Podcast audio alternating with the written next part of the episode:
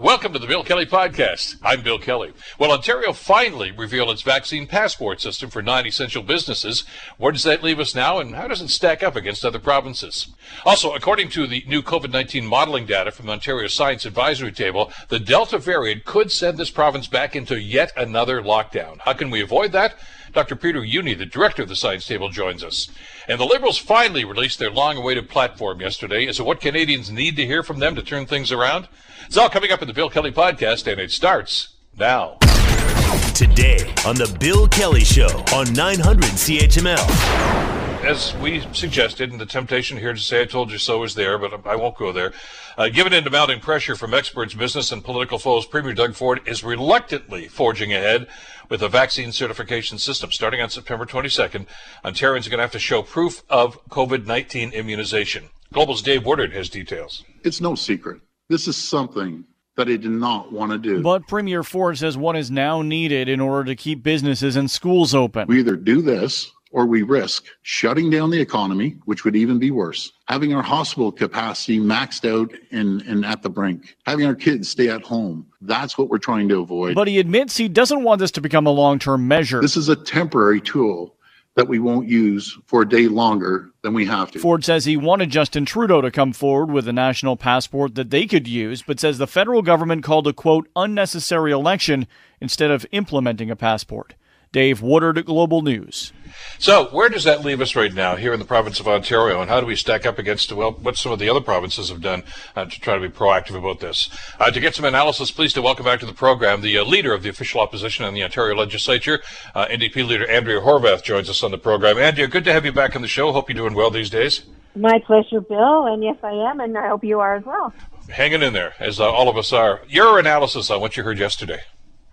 Well, first of all, it was far too late. Uh, other provinces are already, you know, issuing their QR codes, and uh, we won't get one until the end of October. It's uh, it's certainly full of holes and not as uh, comprehensive as uh, many many wanted, particularly the business community who don't want to have to be the arbiter of uh, of these things. Uh, it, it should be a much more blanket policy uh, because we see what happens. You know, if, if a business that's not covered by this policy, uh, you know, happens to implement it on their own, uh, they risk becoming a target of those very abusive, organized, coordinated uh, packs of uh, anti-health um, protesters, and, and that's what they want to avoid. So uh, there's a lot to be. I was shocked that there was nothing at all about equity issues, and I guess the government, you know, pretty much said, well, they're working on it, which is a problem because this needs to be accessible to all. Uh, so there's lots of problems with it. The biggest problem is here we are again with Doug Ford waiting and waiting and waiting and having political discussions with his cabinet instead of taking public health uh, advice. Uh, he's, I think, more interested in in satisfying anti-vaxxers than he is in making sure people are safe and that we can stay uh, open and, and fight the fourth wave. I want to talk a couple of things here that, I, as I was watching that yesterday, I wanted to get your, your perspective on them. Uh, first of all, is the timing. Uh, this is not going to go into play until September 22nd. And even then, that's only kind of the initial stage. As you mentioned, uh, the whole thing, the app and everything's not going to be ready until October 22nd. Now, I, am, uh, you know, my listeners know I am not a tech genius. I get that. But uh, it just seems to me that's an inordinately long period of time to implement something that other provinces have done in much shorter fashion. Oh, you're absolutely right. They should have been planning uh, this for months and months on end. And what happened yesterday looked like a really back of the napkin, shove something out the door to quiet people down kind of effort. And Ontarians deserve so much better than that. And we really do have a problem with the Delta variant. Hamilton knows that, right? I mean, our mm-hmm. own town knows that that's a problem. But some, for some reason, Doug Ford was just, uh, uh, he was in hiding for weeks and weeks and weeks on end. And when he finally popped his head up, he, he once again brought out a, a half-baked back of the half-baked back of the napkin, uh, kind of plan. It's, it, it's extremely frustrating and it shows a complete lack of, of leadership what I'm just again, I'm wondering about the methodology that goes into this, because we know that the premier's been dead set against this, and he reiterated that again yesterday. This is not what he wanted to do. We know that, but I'm getting the impression, in hindsight, here that nobody else in the government even gave this a passing thought because the premier said it was a no-go. Uh, it, it, seems as if, as you mentioned, they, they, threw this thing together in the last 48 hours or so. Uh, somebody, if this is like their back-to-school plan, you know, you've had like six months to come up with something, and all of a sudden you throw something together and say, well, we're still working on it. Uh, you'd like to think that government's a little more proactive and maybe a little more visionary than that. Well, you've hit the nail on the head. I mean, as I said, here we are again. I mean, this is the MO uh, of this government. They, this is what they do every time. This is why they dragged us into the third wave uh, with their eyes wide open. They didn't believe it was going to, you know, they were going to wait and see how bad it was going to get. And that was a, a big mistake and that, it's something that the science table and the other health experts, public health experts were warning them against. So time and time again, uh, Doug Ford has, you know, has uh, been resistant to the science. He's been resistant uh, to the advice of experts. He's stubbornly, you know, gone his own way, and, and as a result, hasn't been prepared. And and look, I agree with you on the schools piece, but it wasn't six months; it's been eighteen months. I mean, they've had since last year, uh, almost two. It's, it's been eighteen months. You know, they had since last year to start figuring out what to do with schools. And of course, as we see today in Hamilton, our boards have made some decisions, rightfully so, about how to try to prevent outbreaks and. Uh, uh, and exposures uh, because the, the Ford government plan is weak. It's, it's not adequate. There should be mandatory vaccines in education and healthcare. There should have been a safe school plan uh, that didn't to require boards to kind of make it up as they go or scramble to figure out on their own what they could do. Uh, I mean, really, there are lots of tools that we could have implemented, but Doug Ford either takes the dull ones out or dullens them as he, he puts them on the table or doesn't bother to put them on the table at all. I'm wondering about motivation here, and, and you know, forgive the cynicism here, but I'm just wondering if they were pushed into this. Friend, Dr. Peter Jüni is going to join us a little bit later on in the show today, and as you just alluded to, Andrea, uh, the Ontario Science Table have come out with their projections and their modeling for the next few months, and it's not a pretty picture. Uh, and they talked about the idea of about uh, proof of vaccination. So I'm I'm wondering if, in anticipation of this, what they knew what that report was going to include, that they said we better throw something together here. So this seems to be the result of that.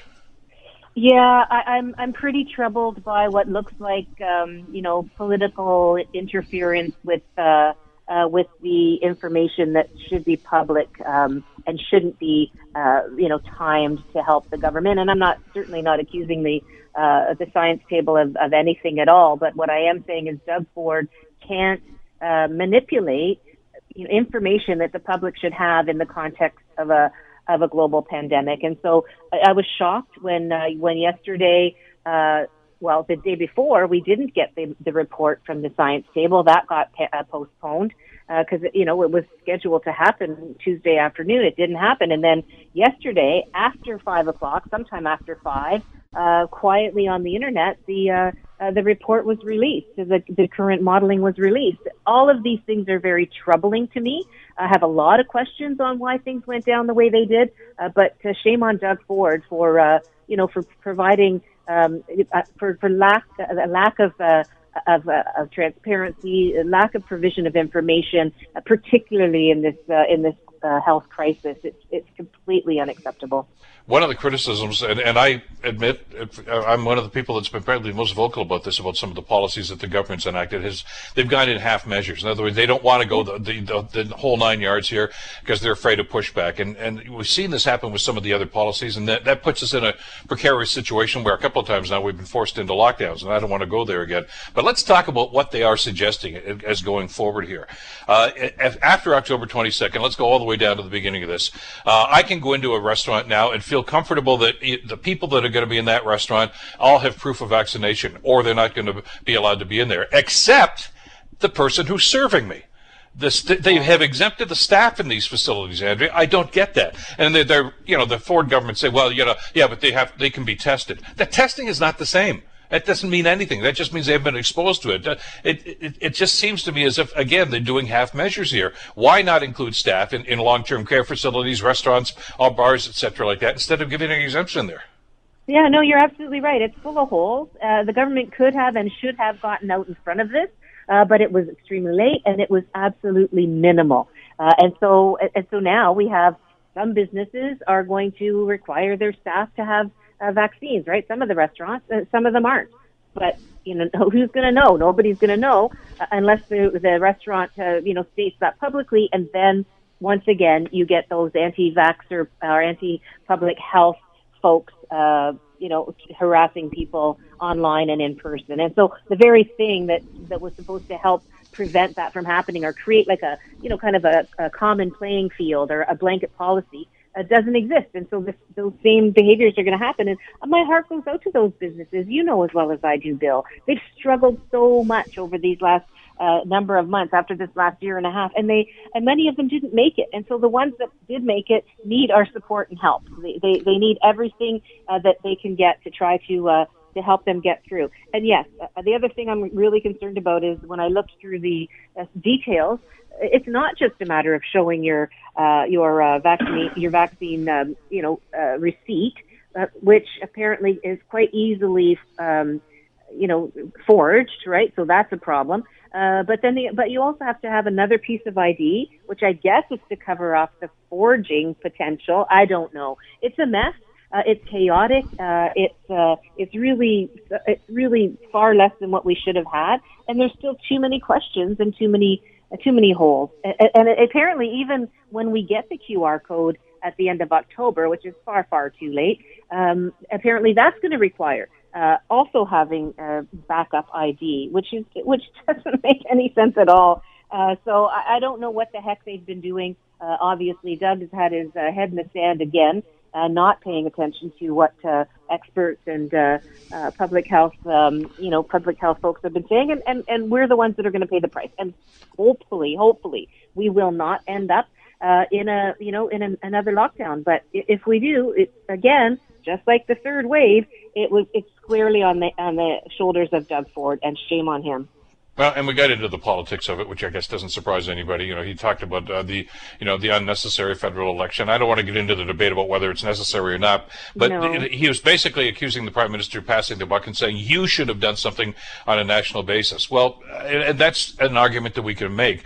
But the premier's doing the exact same thing here, Andrea. I mean, the, by going through half measures here, basically leaving it up to these private facilities uh, to say if you want to enact something on your own, go ahead, but we're not going to do that. And and, and that's that's the exact same same thing. And what we're looking for here is leadership. And for instance, I mean, a lot of the stuff we've talked about here that's going to go in, into play here uh, is for indoor activities only. No outdoor locations are going to be required vaccine, vaccine certificates. Well, that doesn't really solve the problem.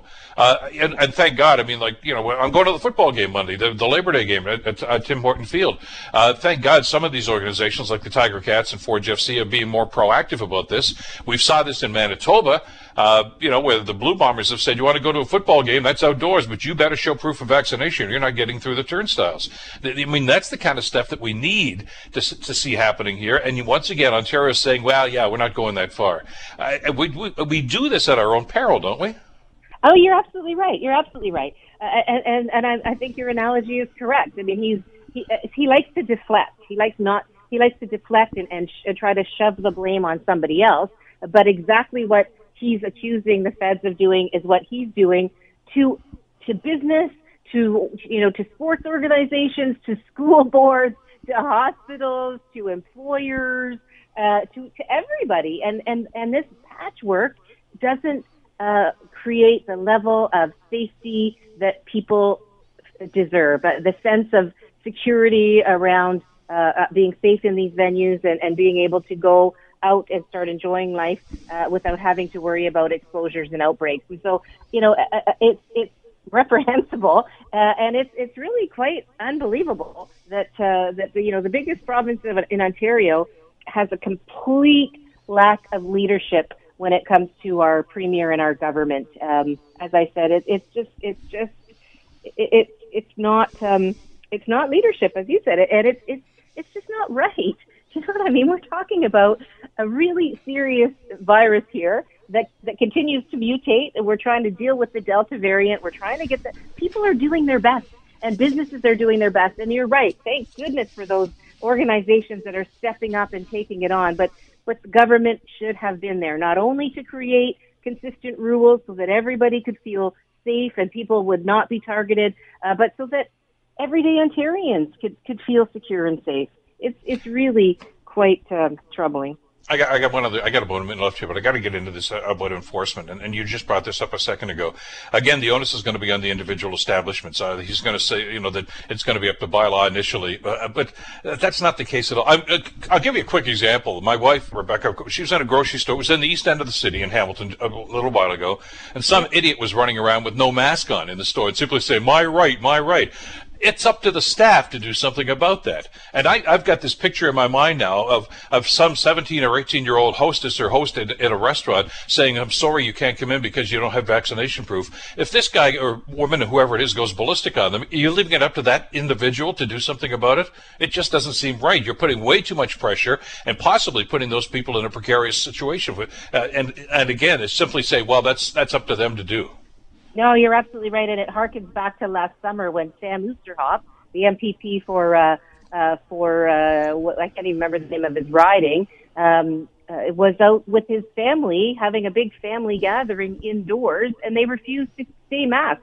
They refused to follow the rules, and he was an MPP, and the, the staff in those in that establishment uh, felt terrible. Apparently, they asked several times for the for them to follow the rules, and they just they just didn't bother. So that the, the staff in that establishment were left, uh, you know, trying to trying to deal with a, a very unsafe situation. It's unfair, and it shouldn't have happened, and it shouldn't it shouldn't be the onus shouldn't be, uh, you know, on uh, on those folks. But the, but the government hasn't done anything to to create a sense of urgency around this, a sense of seriousness around this. Uh, the way that they've, you know, as you said, brought out half-baked measures and uh, and really not stepped up to the leadership plate here, I think has just uh, allowed you know more of this uncertainty and, and more of this uh, uh, you know shoving down uh, to um, the least able to to deal with uh, it. Uh, the enforcement uh, and the uh, you know the, the, the keeping people safe, and that's that's just wrong. Well, we'll see how this rolls out in the next little while. We're going to talk to Dr. Peter Jüni in a couple of minutes and uh, get the lowdown on exactly why we're in the situation that we're in. Uh, Andrea Horwath, official opposition leader, of course, of the Ontario Legislature. Thanks as always, Andrea. Stay well, and we'll talk again soon. Okay, thank you, Bill. Take care. Bye bye. Take care. You're listening to the Bill Kelly Show podcast on 900 CHML. As uh, we've been talking about, uh, the government policy announced by the Ford government yesterday is uh, based to a certain extent, at least we've been told anyway, on information from uh, the Ontario Science Table. They've got come up with their projections about how things will be looking in the not too distant future. And for weeks now, uh, we've been warned by health officials that the province is in for a pretty tough fall and probably a tough winter for that matter as the Delta variant continues to work its way through Ontario. So now we have data from the Ontario Science Table. Global's Darren Bolland has the details.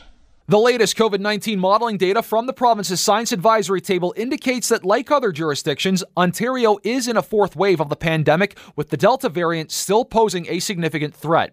Now, the science table says daily case counts could reach as high as 9,000, but a high rate of severe cases amongst those who are vaccinated is not expected. The table is, however, predicting a rapid increase in cases amongst the unvaccinated, with more workplaces and schools soon reopening. And in order to avoid a lockdown in the fall, vaccination rates in Ontario will need to increase significantly, above 85% of the eligible population. Darren Boland, Global News.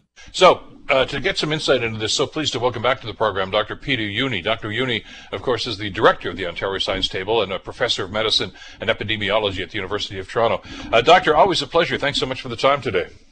Good morning. Thanks for having me again. As, as you've been looking at this data over the last little while, I, I just want to get your perspective on this. Do you get the sense, Doctor, that we understand the severity of what's facing us here? Because I'm still talking to an awful lot of people that seem to think this is in our rearview mirror. Yeah, yeah, look, I sound like a broken record. Uh, you may remember weeks ago, uh, we talked about that already, and it's still the same story. So, first of all, without vaccines, we would be in complete trouble. And, you know, there are uh, nations out there uh, uh, with uh, very low vaccination rates. That's much more of a challenge for them. But since Delta is just so highly transmissible, even with our excellent vaccine coverage so far, it's simply not good enough yet. So we need to get better uh, with uh, vaccinations, at least 85% of the eligible population fully vaccinated, fully, emphasis on that. But in addition to that, we also just need to understand there will be a little bit more needed also in terms of restrictions. And that's also where the vaccine certificates now, thank God, you know, come in very handy. Well, let's talk about that. That was the policy that the uh, the Ford government announced yesterday. It's it's I think taking a little bit too long to get implemented, but that be that as it may, I guess uh, better late than never. Uh, talk to us about how effective that's going to be, because uh, it's in some people's minds still a very debatable subject. That that what this is is this really going to do anything to reduce the numbers? And this is why you know we bring experts like yourself on, doctor, to give us some perspective yeah. on that. Talk to us about the benefits of, of doing a, a proof of vaccination policy. Yes. So first of all, it's very important just to realize we're in the middle of the pandemic. We need to adapt and pivot, you know, as we go. And the vaccine certificate story is one that will evolve as we go. Now, what is important to realize once more, go back in time and think about what happened when we moved from step two to step three. What we did, we added indoor dining, gyms, clubs, etc. Okay. And what happened as a result of that? From a stable situation, we started to see exponential growth daily case numbers started to go, go up every day on average. No, and this happened uh, relatively fast about two weeks ago. Now, now we're, we're, again a bit slower, which is great. Which shows you there are high risk settings, and we know that you know from a plethora of studies there are high risk settings out there where infections happen most likely, and that includes indoor dining, gyms, bars, clubs, etc. If we now just have a situation where we admit to these indoor spaces that are at high risk of transmission, just those who are fully vaccinated, and every single person who is fully vaccinated has a roughly eightfold decreased risk of actually having an infection as compared with an unvaccinated. If everything else stays the same and the behavior of people stays the same, this has to have an effect. And that's really important to realize. So the first thing is it controls case numbers more without us having to, you know, again, restrict all these indoor spaces more and more. And the other part is it keeps the unvaccinated out of trouble in terms of, you know, ending up on our ICUs. And while this will happen eventually that those who remain unvaccinated get infected. We need to delay the moment until they get infected so that the curve stays relatively flat over time until we reach the next phase of the pandemic. What will that be? That's when we start to vaccinate those below the below the age of 12 and, and, hopefully that's going to happen sooner than later. But the numbers that in your report here, I think, are very telling uh, about, as you just mentioned, the, the increased chances of you uh, getting the virus if you're unvaccinated. Also, the increased chances of if you're unvaccinated, you get the virus of being hospitalized. And I know some people are saying, "Oh, come on, with all these vaccinations, you know, it's not going to be the same as it was before." We're already starting to see pressure in ICUs in some areas, aren't we, doctor? Oh, absolutely. And you know, the point still is we, we need to be aware of that um, and I think we talked about that before, but I repeat it. We still have more than 700,000 people around the age of 50 or more who are not fully vaccinated. And these people carry a very high risk of ending up in our ICU. It's uh, one, one in 100 or uh, even, you know, one in 50, depending on the age uh, during the next six to 12 months. So the more of those people we get vaccinated, the better because they won't end up on our ICUs again and won't overburden the system. But of course, it's also the best best for those people. So it's tremendously important now for everybody to realize the only way out, personally and for the society, is to get vaccinated fully. And let's talk about the, the, the, vaccination, not as the be all and end all. And, and, I know you've been stressing this from day one, uh, and this report stresses it once again. Uh, the vaccination works in concert with the social distancing and the masking and the other protocols that we should be doing anyway. Absolutely. You know, this. Uh, variant is just far too transmissible that we will be able to pull it off just with vaccinations. And if you want proof of concept again, just go to the, all the other uh, jurisdictions. It's not working. Or just go to Alberta. Alberta is on fire right now. Why are we so much better? Because we did the right thing here. Yeah, uh, sadly, Alberta and Saskatchewan seem to think that, the, that the, the, whole thing is over, and the numbers you're right are spiking. It's scary. I, I heard one of your colleagues the other day. I just wanted to run this by you because I thought it was a very apt analogy. I mean, we're Canadians, so we're all talking. We're hockey fans, all of us, I suppose. Uh, anyway, he said, look, he says you got to do everything. You've got to do the masking, you got to do the social distancing, and you've got to get the vaccine. He says the vaccine, to use this hockey analogy, is the goalie. Uh, you know, that's the last line of defense. You got to get the vaccination. Uh, you know, you can play without a goalie, but it's pretty difficult to do that. You got to have the the goalie. But if you don't have that, and as you said, you know, especially kids under 12 don't have that, uh, then you're leaving yourself open to this, and, and you're leaving yourself unprotected. We've you got to have the whole package, and this is what I find staggering about this: is the tools are there. Uh, you know, we know about the protocol that we have to follow. We know how effective the vaccine is. Uh, I don't understand why people aren't saying, "Thank God we finally got this. Let's protect ourselves." Yeah, I think it's important, you know, just to keep uh, continuing just the, the discussion that we're having. And there are still, you know, people out there who can be convinced to get eventually vaccinated.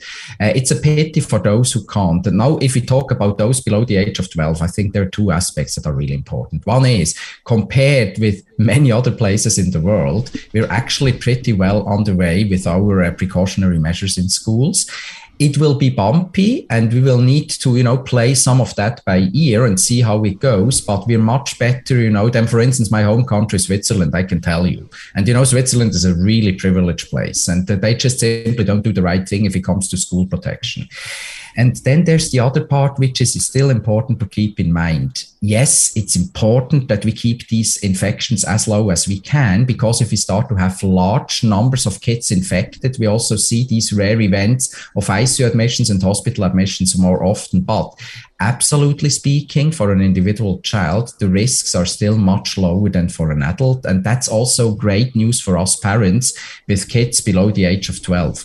Do I want to get my kids vaccinated, uh, you know, once the vaccine is available? Absolutely and immediately. But, you know, if we have good precautionary measures and just move forward and keep the case numbers at a level that is not too high in the community, I really believe we can do that. It's important for kids now to get back to school, the damage, you know, that was uh, just caused by uh, school, uh, you know, closed for in-person learning, etc., was just too big in the past. We need to get better now on that one the premier mentioned lockdowns again yesterday, and I know you've talked about this, and it's included in the in the modeling report that uh, that you released, Doctor. Uh, and I don't want to create this, you know, fear mongering that well, it's, it's inevitable. But if we don't attain the levels that you've talked about, like the 85% or more of, of uh, fully vaccinated, uh, and if we don't maintain the, the, the protocols of, of distancing of, and, and, of masking, uh, that, the, the idea of another lockdown sometime this winter is, is certainly a, a possibility, if not a reality. Yeah, look, it depends a bit where you come from. I believe that we can avoid it this time. And why? Because I see how uh, we as a population actually just deal with this. And we did, as a population, a relatively good job in the past. It was never perfect. And, you know, we're all humans, it can never be perfect, but we did that well. And the point now is if we realize that indeed the alternative is that we just have a situation like Alberta, for example, then, and that we then will reach, you know, just uh, our healthcare capacity will reach then again a situation where it's not tolerable uh, then it also shows us that it's relatively easy to do the right thing. And the right thing means that we just need to fine tune the system. The, the uh, vaccine certificates will help us with that. But we also just need then to be aware of just that we look at where are most infections happening then. And we might need to be ready to restrict things a little bit more than just through the vaccine certificates, because that's what might be needed. You know, when you look at where we would need to see based on the models uh, we, are, we, uh, we, we're having, where, how could this look? It's probably a bit, you know, the modification of what we had during step two. And one of the modifications, of course, is we can leave high risk settings open if we restrict it just to fully vaccinate the people. That's important. But there may be some situations where we just see, look, the capacity limits are not the right ones. We need to reduce capacity and do some other aspects. We need to be creative and see how it goes during the next few weeks and months. With that in mind, uh, are you comfortable with what the, the government's proposing right now, or do you think maybe they could have gone a little further? Oh, I'm absolutely thrilled that we're where we are right now. Excellent. Uh, the point is, you know, we can always say, oh, we want more and more, but we shouldn't be greedy here. First of all, what we know, you know, from from a, a great many studies is that indoor dining um, and uh, gyms, for example, are the top culprits for transmission. We know that, you know, from mobility network analysis already published last year, beautiful analysis done. And, you know, the, then the next level, you know, that comes after that, where infections probably happen based on these analysis are places of worship. That's a bit of a hot potato. So where the government didn't go there, I can understand this also. You know, it's right now, the, the point is you use certificates for discretionary spaces. And then, you know, the places of worship are a bit of a borderline situation. And, uh, and places such as, you know, personal care or so play less of a role if you look at all of the different analyses. So I think what they did is absolutely supported by data.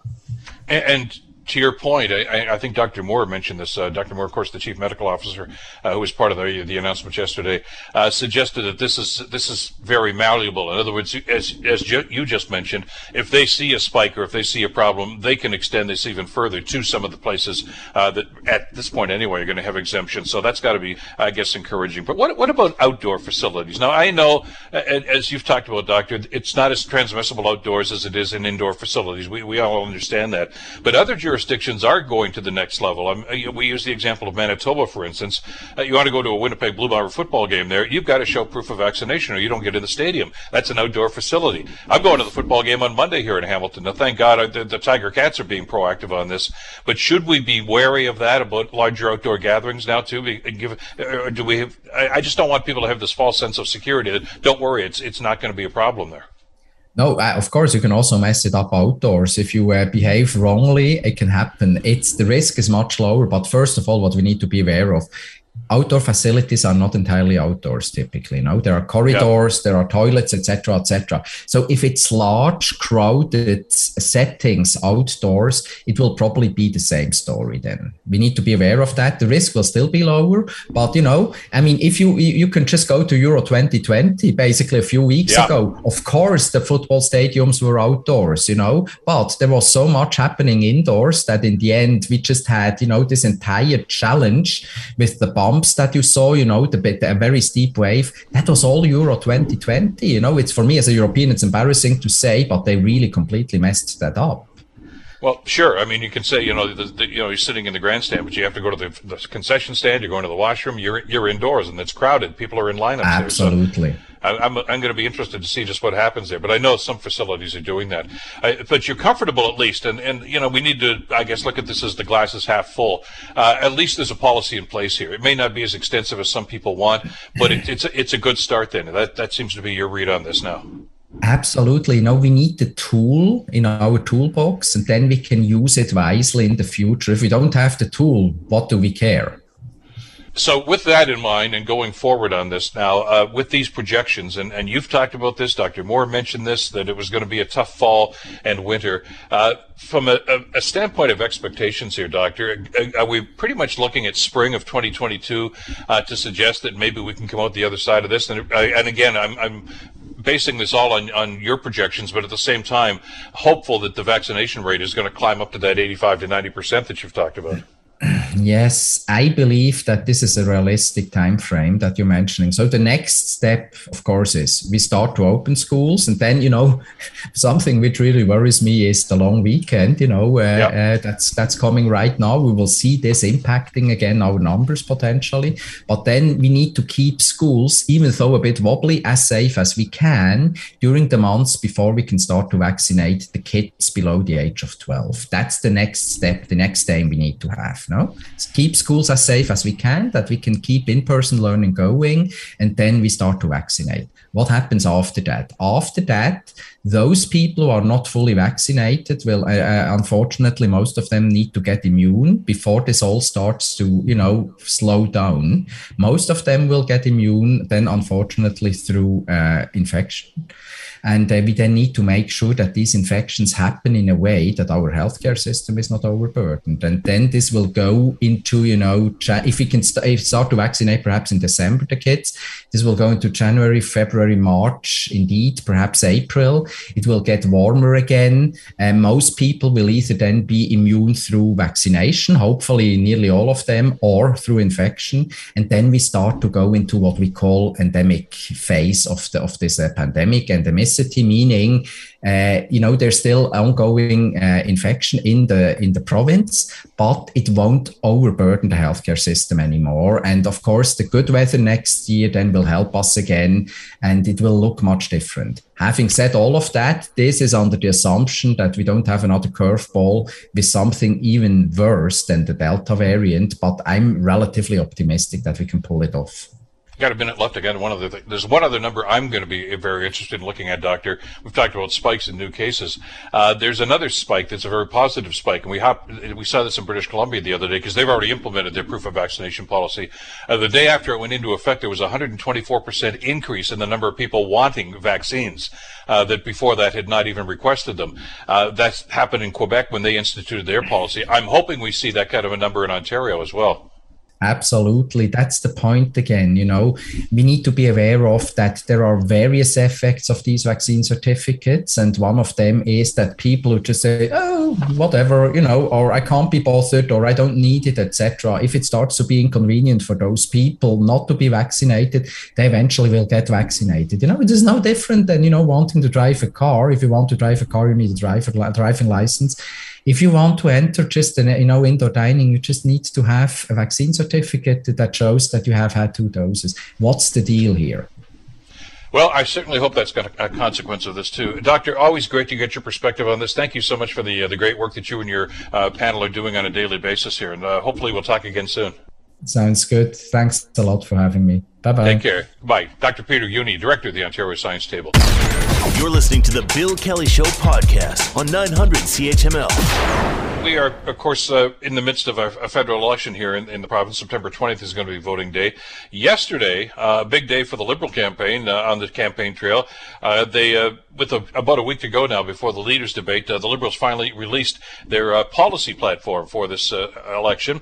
Global's Miranda Anthistle has some details for us. In Toronto, Liberal leader Justin Trudeau is meeting with Canadians still too young to vote. He greeted the excited students along with Toronto Raptors president Masai Ujiri following the reveal of his party's fully costed election platform two and a half weeks into campaigning. We have a plan to move forward for everyone. The Liberals are promising to invest $70 billion over five years for post pandemic recovery. We continue on our responsible choice of investing in things that will grow grow our economy, investing in the fight against climate change, investing in childcare, because we know that that sets us on a path of growth. Trudeau was questioned if Canada can afford his proposed plan, costing roughly three times the projected revenue. Trudeau stood firm. It is responsible, it is prudent, and it is fully transparent. But the Conservatives are calling the platform recycled promises both the Auditor General and the Parliamentary Budget Officer found that the Liberals failed to get billions of dollars out the door for projects. Uh, that, of course, uh, Erin O'Toole, the Conservative leader, with his uh, perspective on what's going on. So, what kind of an impact is this going to have on the election and the numbers uh, for the, not just the leadership, but of course uh, the overall election results? Joining us to talk about this, uh, to get his analysis is Mohammed Ali, who is the senior consultant with Crestview Strategies. Mohammed, great to have you back on the show. Thanks for the time today. Thanks for having me. Good morning. Knowing election strategies as, as you do, uh, invariably when a, a, especially a party leader presents something uh, such as Justin Trudeau did yesterday, you're hoping there's going to be a wow factor that's going to grab people's attention. Was there a wow factor yesterday? Uh, you know what? I don't. I don't say there was a big wow one because you know, you know, leading up to it, they'll announce a different number of pieces. I think the wow one for me personally was the housing uh, policy that they announced. It was quite robust, uh, but that was already pre-announced, so it doesn't really give the same wow factor coming in the platform. And so the platform is really much a here's a little bit for everyone kind of approach. I find. Uh, $78 billion in new money over the next five years, uh, a big part of that. I guess that's one of the headlines, one of the takeaways from this whole thing. Uh, Mr. O'Toole's assessment, uh, as Mr. Singh's was, is that this is a, basically a, a, recycling of some of the stuff that they've done or some of the things they've already made commitments to as well. Uh, and, and this laid into a campaign. I mean, we've only got what uh, 19 days, I guess, until the uh, the actual voting day. Uh, what does uh, any party, whether you're a liberal, NDP, or conservative, what do they need to do to grab people's attention? Because uh, if if in fact you know the theory holds true that a lot of people seem to be uh, advocating right now is that after Labor Day we're all going to start paying much closer attention. and are going to say, "Oh, I didn't know about that." Is is there something here that they can grab onto? The housing policy is is certainly addressing a need that I think a lot of people in this country are feeling right now. Uh, but is it is is it a, a, a, a ballot box issue for them? So you know, it's interesting some of the polling that shows uh, housing being number one, especially in the, in the Greater Toronto Hamilton area. It's, it's, it's a number one issue for a number of folks, even especially millennials who are trying to get into the housing market, uh, new immigrants coming in, um, and it's kind of kind of spread across the country now. So even like rural Ontario, rural Alberta, like there, there are places that we never heard of having housing issue prices, are now having them, uh, and so having a, a really aggressive plan is key. Uh, you know, you're seeing a little bit with, you know, it's interesting because the, the NDP and the Conservatives, you know, announcing their platform quite early, right in the beginning of the, of the election, was a way for them to get people talking about them because the pandemic has kind of taken away their ability to really penetrate the, the noise because a lot of, uh, you know, rightfully so, the focus was on government support for Canadians, how to get through this pandemic. And so the Liberals had that advantage of really speaking to Canadians on the regular and hearing, having their ear. And so this is an opportunity for them to kind of get out early because, like, oh, an elections are going on, so then it immediately perks out people's attention. Um, and for the Liberals to come out at this point, it's not unusual for an incumbent to come out much later into the campaign, uh, especially as you as you noted, like after Labor Day is when people really start paying attention. Kids are back in school. The day-to-day life of, of how uh, election platforms will impact them will become much more uh, front and center for them. Yeah, I think they made that uh, uh particular uh, comparison yesterday uh, as the budget was being rolled out, because you're right, that was uh, not the budget, but the, the platform, uh, that it was uh, awfully late. But uh, if you look at the last federal election and the one before that, this is just around the same time that they've released their platform. So I guess you know there, there's obviously some analysis going into this and and some some background as to exactly what's going to be the most effective. But the idea of getting out there early, well, the NDP actually announced theirs before the election was called. Mr. O'Toole, I guess it was the day after they came out with their booklet and, and their policies policies. It seemed to be effective though, because he, you know, it, it, to believe some of the polls, uh, especially the day the the writ was dropped, uh, the Liberals had anywhere from a six to eight point lead. Uh, that's evaporated now. Is is is there something uh, Erin O'Toole and the Conservatives are doing to whittle away at that, or is this just the natural progression of things as as an election goes in? I think there's a, a bit of both. Uh, I think one was uh, the, the liberals were kind of knocked off their message early. Um, obviously, the situation in Afghanistan kind of dominated the first week um, and kind of took away from their ability to talk. And the conservatives, as I was saying, like you know, it got them to be at the front of the news. So they had something to talk about, something new, like, hey, we're going to do this, we're going to do that, we're going to do this, we're we're different, we're not the same. You know, they're trying to play that message, and they did a, a very good job. You know, they had a very good digital campaign that's going on. Um, they really got out there and, and talking to Canadians. But then I think the, the it started to settle down uh, once the initial kind of interest and speculation and um, coverage was going on. Uh, Canadians kind of settled down because you know there is still uh, summer's going on. People are still outdoors. They're not fully attuned to what's going on. So some of the other pieces people didn't catch after.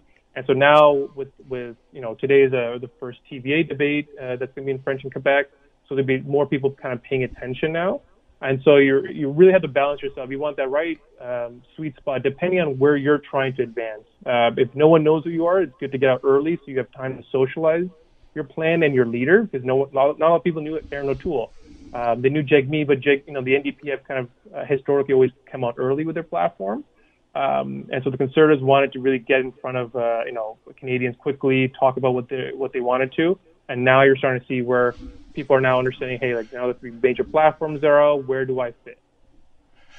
Talk to us about the, the, campaign strategies, and I mean the, the physical strategy of, of campaigning itself, uh, because it's, it's, two different approaches that we've seen here. Uh, uh, Justin Trudeau and, and to a large extent, Jagmeet Singh have been out there as much as you can, pressing the flesh uh, during a pandemic. Oh, it's it's obviously forearm bumps as opposed to hugging and things like this, uh, for the most part. But it's been out there, and and we've seen, by the way, of course, some of the negative response to uh, Justin Trudeau out in public. Uh, you know, the the anti-vaxxers and a number of other people, the, the the the vile behavior of some people out there. But that's that's made news. That's what's in people's minds right now. Erin O'Toole, on the other hand, has uh, done a lot of his campaign campaigning so far, anyway, from a TV studio in Ottawa, uh, basically, you know, with Zoom meetings, etc., and going out there. He has made some uh, personal appearances, but not nearly as many as the other two. Uh, with the success that he's enjoyed right now, does that indicate that his strategy is the more effective strategy? I, you know, I don't think the his his choice and whether he's doing in person or uh, or at a, at his uh, made made a studio in Ottawa. It's really you know it helps them to to be able to maybe call in to a number of folks across the country. Obviously, those are often pretty screened, so talking to very favorable people often.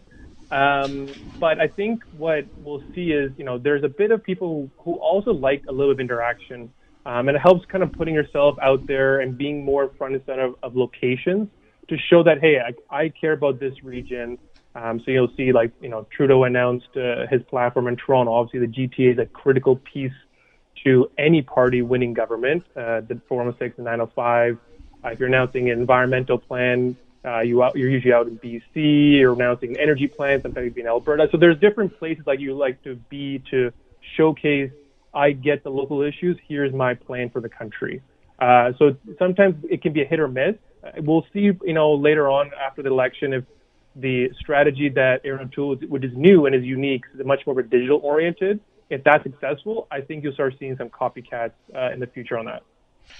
You mentioned, uh, I think even when the writ was dropped on this, that you thought one of the keys uh, was if the Conservatives ever hope to win this election, uh, that they've got to, as you say, make inroads around the uh, the, the GTHA, uh, you know, the 905, 416 area codes, and and basically in large urban centers. It's it's really not just the Toronto, Hamilton, uh, London areas like that. It's it's Ottawa. It's it's well Montreal. It's even Calgary and, and Edmonton, places like that, where they they have not scored extremely well in major urban centers.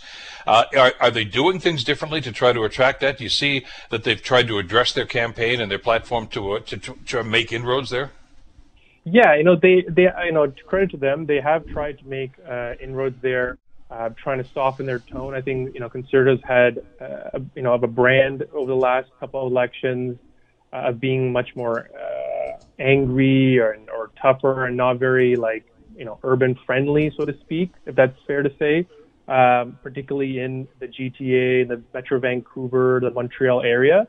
Uh, so they're really just trying to like moderate themselves. You know, they finally came out with, you know, I think uh, it's a breath of fresh air, uh, an environmental plan that kind of is workable, uh, which is important to a lot of voters uh, across the country, particularly in urban centers. Uh, and but also just you know being more cognizant of what's going on. Uh, you know, most seats are in the urban centers, so you do need to to uh, court them. Um, but I think they sometimes still have, you know, the Conservatives have a challenge often because there is their base. Uh, often it's an, you know, a prairies base, which are not very similar in, in, in the priorities as Eastern Canada would be, and rightfully so, you know, regional division. So, um, you know, they're trying to find that right balance, and you're seeing a few hiccups here and there. I know things like Cheryl Gallant's position on the environment that's coming up, and, and where does Erin O'Toole stand on that? uh, you know, obviously the, the liberals try to find wedge issues with uh, with abortion and with his views on vaccinations. Again, those are, are weren't sticking as much, but they've kind of stuck around a little bit here and there, and you're going to see that probably a little bit in the debates, particularly the French ones, where uh, Quebecers are very much keen on being on these on these issues. Uh, and so, where where will the Conservatives stand uh, at the end of this? Well, we'll see if if things change a little bit in the last election, uh, the social conservative issues uh, was something that Andrew Scheer was very uncomfortable with, and uh, the analysis seems to be that that really hurt them in a lot of the urban centers. I mean, abortion being one of those issues, and a number of others. Uh, that many people seem to think that the conservative policies uh, were too far to the right, uh, or at least threatening to be even further than, than people were going to be comfortable with. which I guess is maybe one of the reasons why why Justin Trudeau talked about abortion as much as he did during the platform inauguration introduction reaction to it yesterday. The other element, though, I wanted to ask you about, and I'm glad you brought it up, is the vaccination program. Uh, the anti-vaxxers seem to be hounding uh, Trudeau from place to place. Uh, there seems to be some indication now that this is a, concerted and, and planned uh, p- protocol to try to try to embarrass him. But God knows who's behind it at this stage. But I guess that'll be known. Uh, but Mr. O'Toole, of course, is taking the other tact on that and simply saying he would not mandate vaccinations uh, and, and would basically leave it up to individuals. Uh, how's that going to play in those large urban centers? You know, I think it's a, it was a very uh, risky play for, for Erin O'Toole. Again, I think he's trying to balance his internal politics. I don't think all his candidates uh, are in favor of mandated vaccines. Um, and, and you're seeing in urban centers where it's the highest kind of uptake in vaccinations. And you know, every province, almost, you know, majority of provinces are now mandating vaccines in some way. You know, the, the three biggest uh, provinces and now Ontario as of yesterday, Quebec, um, and BC all have mandated vaccines. Manitoba does as well, and some of these are conservative governments as well. And you know, seeing the reality of you know how do we make sure that people who are vaccinated are not bearing the brunt of needing more lockdowns and such. I don't think anyone wants a lockdown again.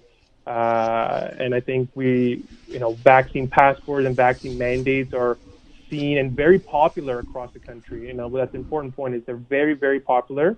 Uh, so being on the wrong side of that and, and on public health, I think it's going to be very concerning. And you saw that in his first French language sort of interview uh, with Radio Canada uh, this past weekend, where he was hounded about would you appoint a anti-vaxxer as your minister of health, and he wouldn't answer it uh, because I think he doesn't know, and he's and I think he's playing a very finicky line right now of, of where uh, vaccine mandates can play because it's, it is quite popular, but he doesn't want to really go too deep into it because there is a risk of him losing votes. We've got about 60 seconds left here. Uh, the, the, latest Nanos polling today actually has the Conservatives ahead by four points now. Uh, and there are other polls that I'm sure that are going to show, you know, similar situations. But the fact of the matter is, is uh, the Liberals seem to be playing catch up right now. Uh, do you start looking for for the home run here, or can you keep, to use the baseball analogy, just keep hitting singles and try to peck away at this? I mean, some are suggesting that the tide has turned here. Is it too early to make that call? I think it's a bit still too early. I think it's fair to say it's gone neck and neck, uh, but there's a lot of people who are not fully attuned right now to what's going on in the election. So after Labor Day, we kind of chatted about, uh, we'll see a little bit more. So I think just keep keep keep grinding. You know, hit those singles, look for some doubles and triples. I'd say uh, if you get a home run, drive it home. Uh, and I think that's where we're going to see. I think these debates that are coming up next week with the official French and English uh, debates will, I think, play an outsized role this time around because people will want to really uh, hone in on who has their back right now. Well, one week tonight, I guess, the English language debate. That's going to be fascinating. Mohammed, great to get your perspective. Thanks so much for the time today. Thanks for having me. Take care. Mohammed Ali, a senior consultant with uh, Crestview Strategies, talking about uh, the campaign so far. The Bill Kelly Show, weekdays from 9 to noon on 900 CHML. The Bill Kelly Podcast is available on Apple Podcast, Google Podcast, or wherever you get your podcasts from. You can also listen to The Bill Kelly Show weekdays from 9 till noon on 900 CHML. I'm Bill Kelly. Thanks again for listening. And don't forget to subscribe to the podcast. It's free, so you never miss an episode. And make sure that you rate and review.